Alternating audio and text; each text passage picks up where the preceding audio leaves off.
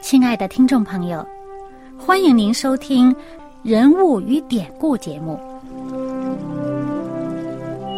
欢迎收听《人物与典故》。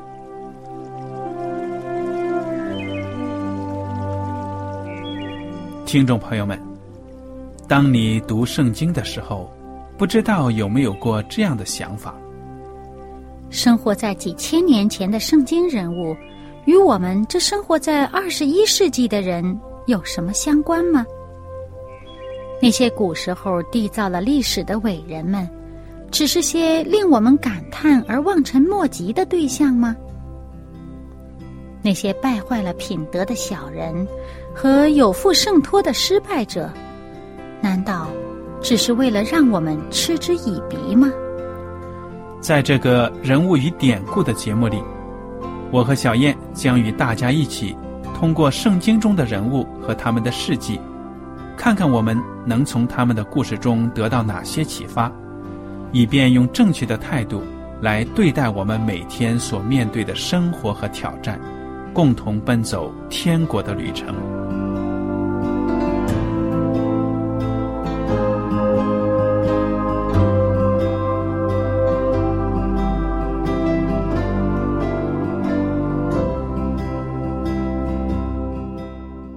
听众朋友们，你们好，我是艾德，我是小燕，大家好，很高兴呢，又能跟您坐在一起来研究圣经当中的人物和典故。我们上一讲呢，已经进入到了出埃及记第二十章的学习，我们提到了上帝在西奈山上呢，通过摩西向以色列百姓颁布的十条诫命。那么第一条呢，就是在二十章第三节，上帝说：“除了我以外，你不可有别的神。”第二条呢，上帝说不可为自己雕刻偶像，也不可做什么形象，仿佛上天下地和地底下水中的百物，不可跪拜那些像，也不可侍奉他，因为我耶和华你的上帝是祭邪的上帝，恨我的，我必追讨他的罪，自父及子，直到三四代；爱我守我诫命的，我必向他们发慈爱，直到千代。那么这头两条诫命呢，我们已经谈过很多了。至于这第二条，不可为自己雕刻偶像，不可跪拜那些像。我们想一想，在生活当中，现在呢，作为艺术品雕刻那些人呐、人体呀什么的这种像，是不是违反了上帝的诫命呢？你有没有把它当成一个一个神？有没有把它当成一个好像有能力的？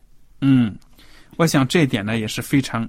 值得注意的，嗯，因为作为艺术呢，有的时候我们看到公园里呢，有那是像儿童玩的地方啊，哎，雕个小白兔啊什么的，嗯，很明显这是出于一种艺术啊或者装饰。而不是当做神来敬拜。嗯，不过呢，有的人呢，可能说为了纪念自己的名，好像说我为某某机构或者我为某个地区做出很大的贡献，于是呢，就有人呢说啊，那给你雕个像吧，放在那儿哈纪念。不过从我个人的角度来讲哈，我就觉得这个不大没有人没有人配立一块像啊，或者怎么样的。我觉得作为人，我们真的不配。嗯，你就是立一个像怎么着？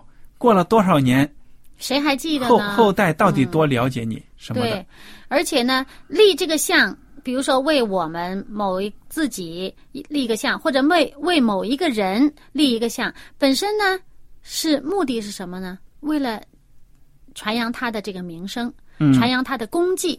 但事实上，我们的名声、我们的功绩在上帝面前那算什么？所以呢，我觉得这样做。不合适。对了，作为人呢，我们要谦卑一点，不要让别人给我们立什么像了。那上帝这里面说，不可为自己雕刻偶像。甚至呢，我们基督教跟别的宗教一比不一样的，就是说，我们基督教呢，可以说没有什么偶像的，除了天主教会之外。嗯，那么天主教为什么会这样呢？不不不被称作基督教。对了，为什么我们基督教会里面不雕偶像呢？这是上帝这。话放在这儿了，我们听上帝的话。而且你首先呢，上帝的形象有谁看到？对呀，对不对？所以上帝也没有要求我们敬个像去拜。对，如果上帝当初要要求呢，你给我造一个像拜我，那久而久之啊，都偏了，传偏了，不知道偏到什么地方去了。对，那把上帝的形象可能造的乱七八糟都有。圣经后面的地方有讲到，说不可以为呃，上帝说你不可以为我造什么形象。嗯哼，嗯，那么这个呃，在这个天主教的教堂里面，我们就很清楚的看到，哇，这个教堂里面就是有各种各样的雕像，呃，很多东西都被他们分为圣。圣徒，那就是死去的那些教会的领袖啊，或者说在这里面有使徒啊、还有这个，总而言之呢，他们认为这个很值得纪念的人物啊、就被封一个圣在前面。那么，但是呢，事实上呢，我们要知道，我们人呢得称为圣，不是自己赚来的，不是自己有什么，我们得称为圣，是因为上帝的儿子替我们这个赎了罪。那圣的不是我们，圣的是上帝。我们要在是是上帝称我们为圣的时候，才真是圣了。对了，我们现在自己给自己的人封一个圣字，那本身就是篡了上帝的权。嗯上帝什么时候给我们权利说啊，你去给谁谁谁封个圣呢？当然呢，我在这里要补充一点，就是说我们在圣经当中呢，基督徒被称为是圣徒，我们自己感觉到不配，但是保罗呢写信呢就称呼某某地方的圣徒，为什么这样讲呢？因为我们是分别出来归上帝的，嗯嗯所以呢，从这个意义上来讲呢，我们也可以称为是上帝的圣民。连上帝也说了，你要做我的民，圣民，圣洁的国度。嗯，但是借着这个就给自己造个像，让别人去敬仰，这个就是不对，嗯，就篡了上帝的位。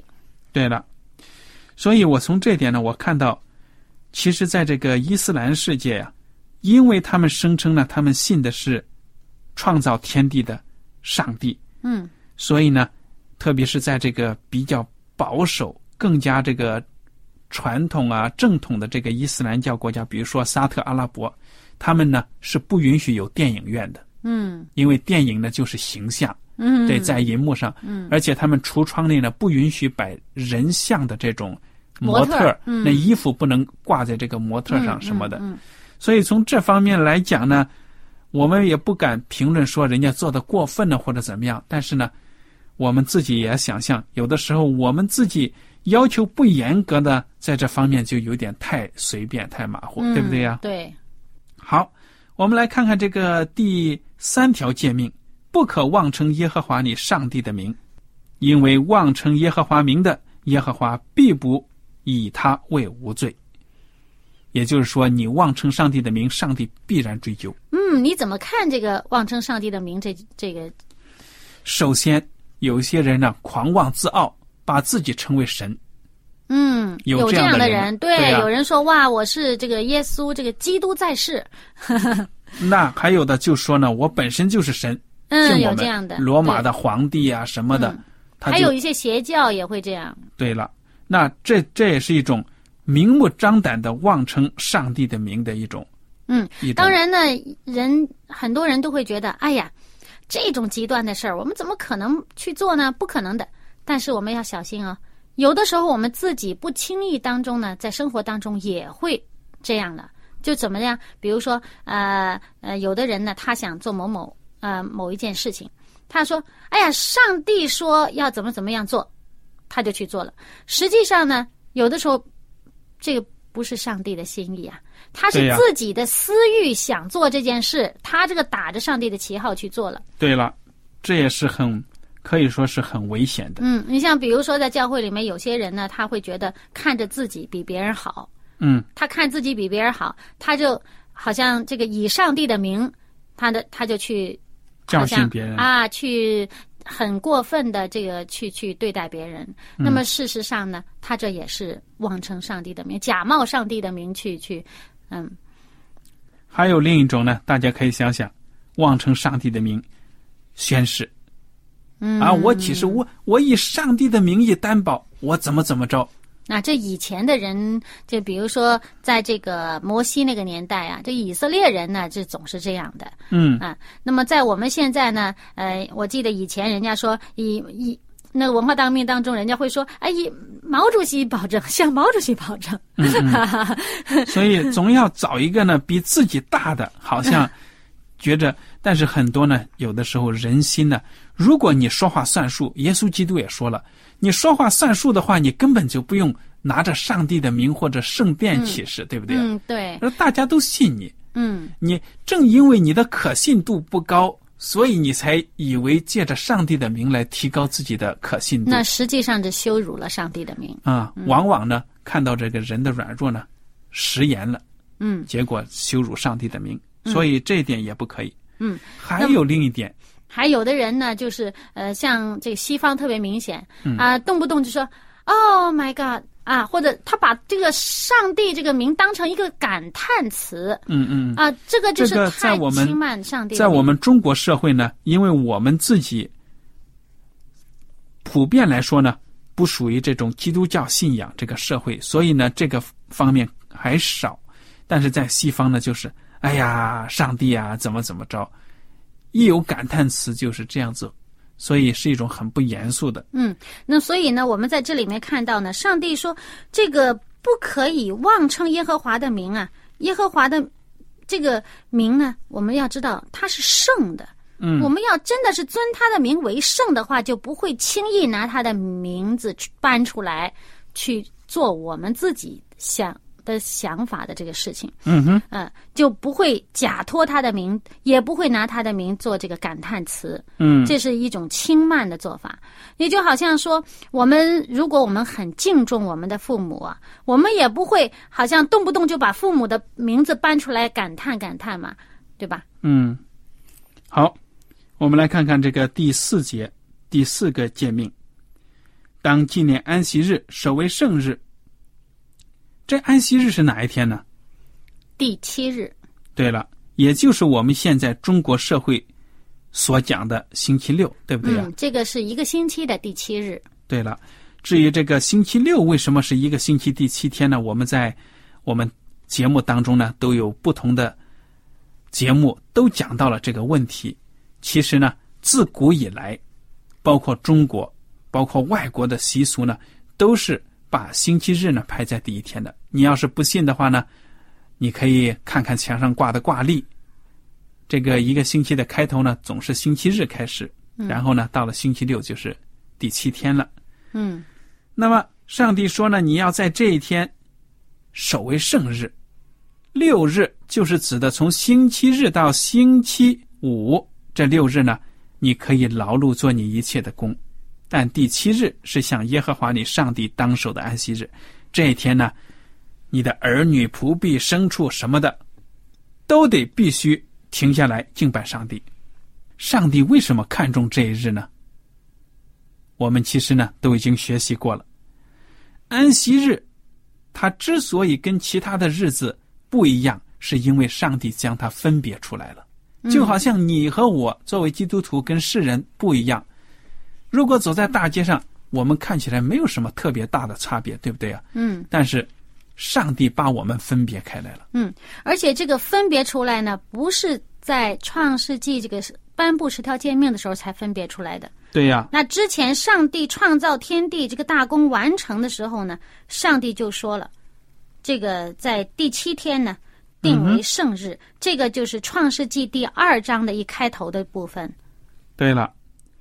这个安息日呢，不是犹太民族的日子，也不是旧约当中的祭祀的日子，而是呢，从创世以来，上帝都已经设定好的，是给全人类的。对，所以我们现在回顾一下啊，读一读这个创世纪第二章的开头啊，从第一节到第三节，天地万物都造齐了，到第七日，上帝。造物的功已经完毕，就在第七日歇了他一切的功，安息了。上帝赐福给第七日，定为圣日，因为在这日，上帝歇了他一切创造的功，就安息了。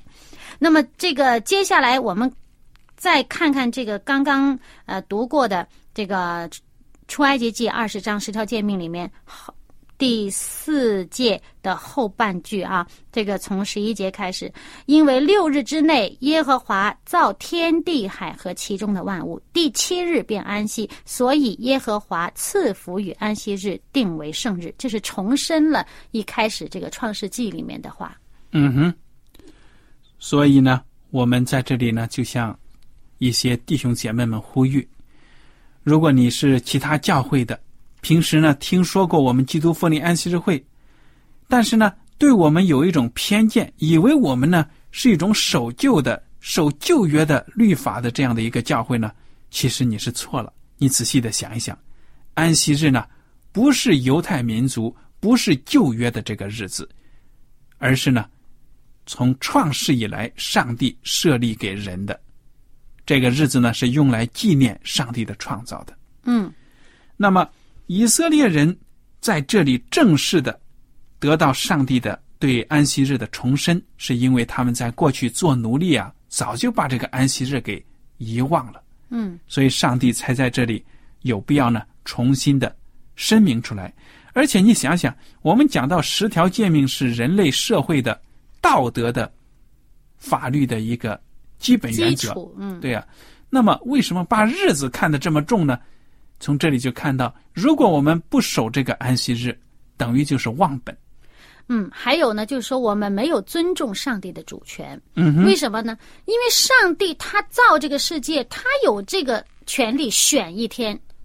对呀，我就选这天。你说我不，我不听你的，我要选星期天，或者我要选星期五，我干嘛非得要星期六？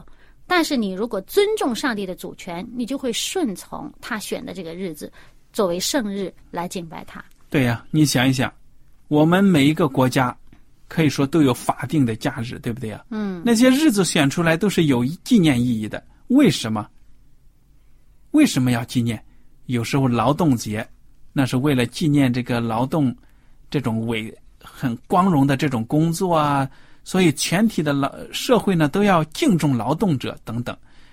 还有呢，什么儿童节呀？那为了让孩子们快乐啊，什么注重孩子们的权利啊，他们身心健康啊，什么都是有意义的。嗯，那么上帝作为创造天地的主，难道他没有权柄设定一个日子，对，让我们纪念吗？对呀，我们有国庆节，庆家庆祝国家的诞生；我们有生日啊，我们庆祝我们自己出生的日子。那么这个安息日，在某种意义上，它是地球的生日啊。嗯哼。嗯，是我们整个这个地球上上帝造的这个我给人类居住的这个整个这个世界的一个生日，何况呢，上帝这个造物主啊，那么上帝他说这一天定为圣日，本身呢，除了敬拜他之外，还是也除了这个纪念这个他创造这个功完成之外，还有一个呢，是为我们人类的益处，让我们这个有一个休休养生息的一个。机会，嗯，很好。因为我们这个劳动呢，疲劳啊，一个星期工作六天，再不休息，那休息这一天是为了上帝说，因为他是造我们的主啊。当我们回到他面前的时候呢，让我们整个这个不只是身体，让我们这个身心，整个心灵也得到一个安歇，得到一个重新得力量，可以重新加油的这么一个机会。嗯哼，我觉得人生啊。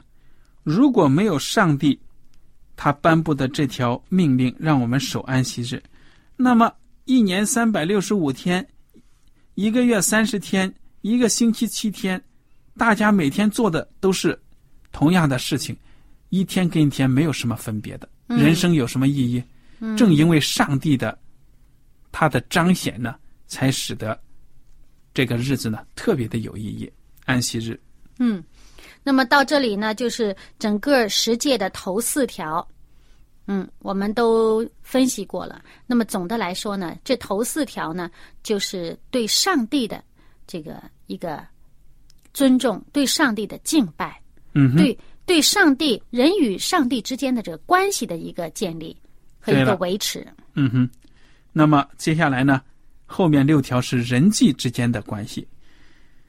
这个第五条，第五条诫命说：“当孝敬父母，使你的日子在耶和华你上帝所赐你的地上得以长久。”有的人说呢，这条诫命是十条诫命当中唯一带有应许的诫命，你同意不同意啊？啊、不是唯一呀、但是呢，这条讲的很清楚啊。他说这个是呃，这个在以夫所书六章的一到三节里面讲呢，这个嗯，的确是他说这是孝敬父母，使你得福，在世长寿，这是第一条带应许的诫命。嗯哼，那么讲呢，这个前面呢，第一节呢，他强调呢，就是说要在主里听从父母。嗯哼，嗯。好的，那么这个在主里听从父母，当然也就包括了说，如果我们呃这个父母给我们的要求是违背上帝的教导的话，我们可以不听从。但是总体来讲呢，我们要孝敬父母。那么孝除了孝还要敬，孝敬是一个什么样的概念？要恭敬啦，要尊重啦，要服从啦。对呀、也要这个到父母晚年啊、这个工作能力没有的时候，你要奉养啦，这些都属于是孝敬父母。对了，我想呢，这个孝敬父母，根据每个民族他们自己的习俗啊，在实际上可能都有一定的差异，但是它中心意思呢，就是说要善待自己的父母，因为他们是给我们生命生养我们，对不对呀、嗯，在某种意义上呢，这个孝敬父母本身这是一个最直接的，我们对这个呃赐予我们生命、赐予我们这个呃心灵的这个健康的这个这个人这个对象的一个敬重、一个尊崇。那么本身呢，我们再往上呢，就是上帝了。